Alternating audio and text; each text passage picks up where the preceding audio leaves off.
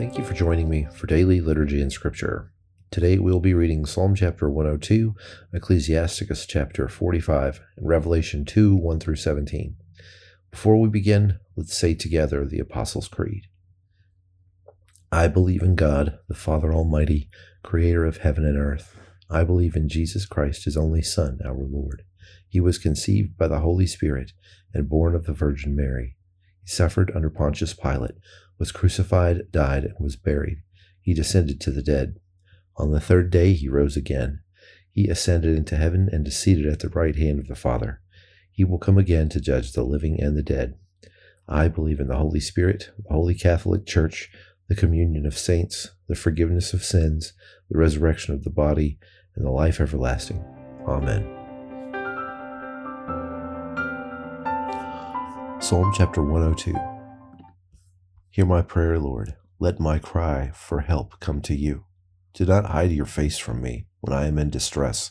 Turn your ear to me. When I call, answer me quickly. For my days vanish like smoke. My bones burn like glowing embers. My heart is blighted and withered like grass. I forget to eat my food. In my distress, I groan aloud and am reduced to skin and bones. I am like a desert owl, like an owl among the ruins. I lie awake. I have become like a bird alone on a roof. All day long my enemies taunt me. Those who rail against me use my name as a curse. For I eat ashes as my food, and mingle my drink with tears, because of your great wrath, for you have taken me up and thrown me aside. My days are like the evening shadow. I wither away like grass. But you, Lord, sit enthroned forever. Your renown endures through all generations. You will arise and have compassion on Zion, for it is time to show favor to her. The appointed time has come, for her stones are dear to your servants. Her very dust moves them to pity. The nations will fear the name of the Lord. All the kings of the earth will revere your glory. For the Lord will rebuild Zion and appear in his glory. He will respond to the prayer of the destitute. He will not despise their plea. Let this be written for a future generation, that a people not yet created may praise the Lord. The Lord looked down from his sanctuary on high. From heaven he viewed the earth, to hear the groans of the prisoners and release those condemned to death. So the name of the Lord will be declared in Zion, and his praise in Jerusalem, when the peoples and the kingdoms assemble to worship the Lord. In the course of my life, he broke my strength. He cut short my days. So I said, Do not take me away, my God, in the midst of my days. Your years go on through all generations. In the beginning you laid the foundations of the earth, and the heavens are the work of your hands. They will perish, but you remain. They will all wear out like a garment. Like clothing you will change them, and they will be discarded. But you remain the same, and your years will never end. The children of your servants will live in your presence. Their descendants will be established before you. Ecclesiasticus chapter 45.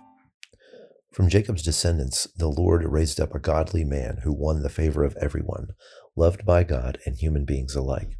This man was Moses, whose very memory is a blessing. The Lord made him as glorious as the angels and made his enemies fear him. There in Egypt, at his command, the disaster struck. The Lord made kings hold him in respect.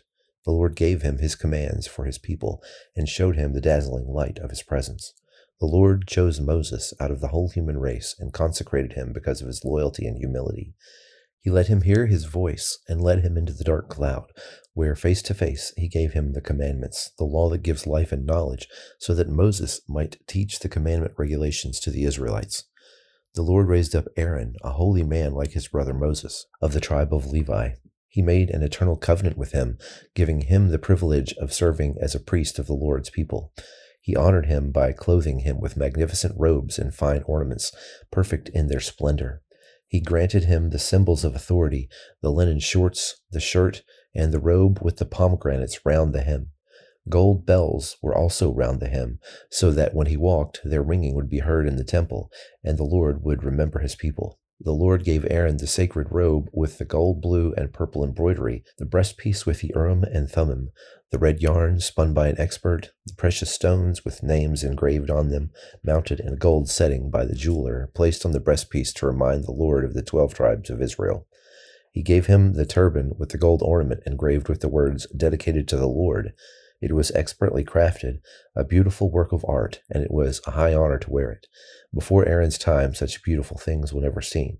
No one but Aaron and his descendants ever wore them or ever will. The grain offering is to be presented twice a day and burnt completely. Moses ordained Aaron to office by pouring the sacred anointing oil over his head. An eternal covenant was made with him and his descendants that they would serve the Lord as his priests and bless the Lord in the Lord's name.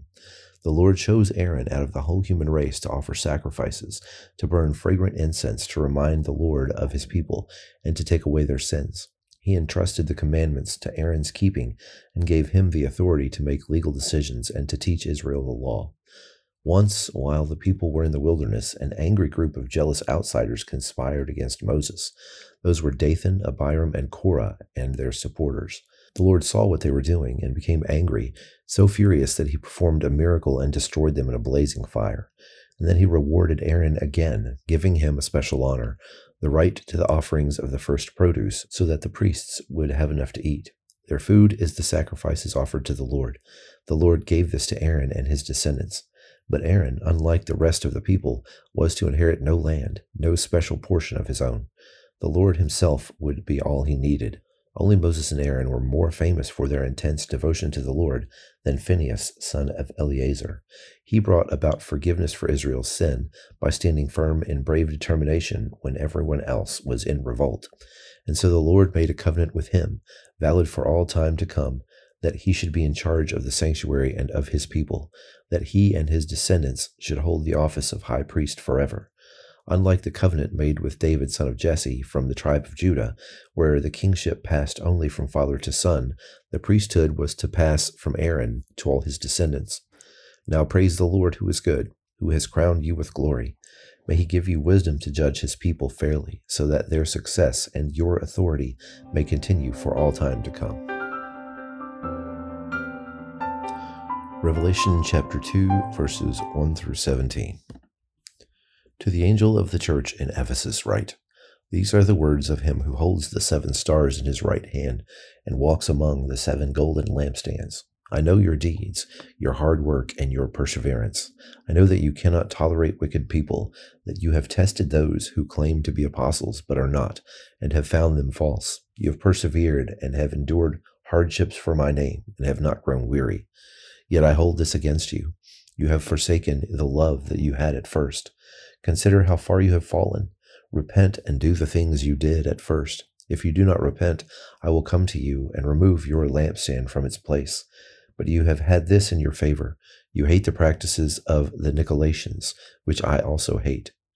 Whoever has ears, let him hear what the Spirit says to the churches. To the one who is victorious, I will give the right to eat from the tree of life, which is in the paradise of God. To the angel of the church in Smyrna, write These are the words of him who is the first and the last, who died and came to life again. I know your afflictions and your poverty, yet you are rich. I know about the slander of those who say that they are Jews and are not, but are a synagogue of Satan. Do not be afraid of what you are about to suffer. I tell you, the devil will put some of you in prison to test you, and you will suffer persecution for ten days. Be faithful even to the point of death, and I will give you life as your victor's crown. Whoever has ears, let them hear what the Spirit says to the churches. The one who is victorious will not be hurt at all by the second death. To the angel of the church in Pergamum, write These are the words of him who has the sharp double edged sword. I know where you live, where Satan has his throne. Yet you remain true to my name you did not renounce your faith in me, not even the days of Antipas, my faithful witness, who was put to death in your city where Satan lives. Nevertheless, I have a few things against you. There are some among you who hold to the teaching of Balaam, who taught Balak to entice the Israelites to sin so that they ate food sacrificed to idols and committed sexual immorality. Likewise, you also have those who hold to the teaching of the Nicolaitans Repent, therefore, otherwise I will soon come to you and will fight against them with the sword of my mouth. Whoever has ears, let them hear what the Spirit says to the churches. To the one who is victorious, I will give some of the hidden manna. I will also give that person a white stone with a new name written on it, known only to the one who receives it. Now join me in the Lord's Prayer. Our Father, who art in heaven, hallowed be thy name. Thy kingdom come, thy will be done, on earth as it is in heaven. Give us this day our daily bread, and forgive us our trespasses, as we forgive those who trespass against us. And lead us not into temptation, but deliver us from evil.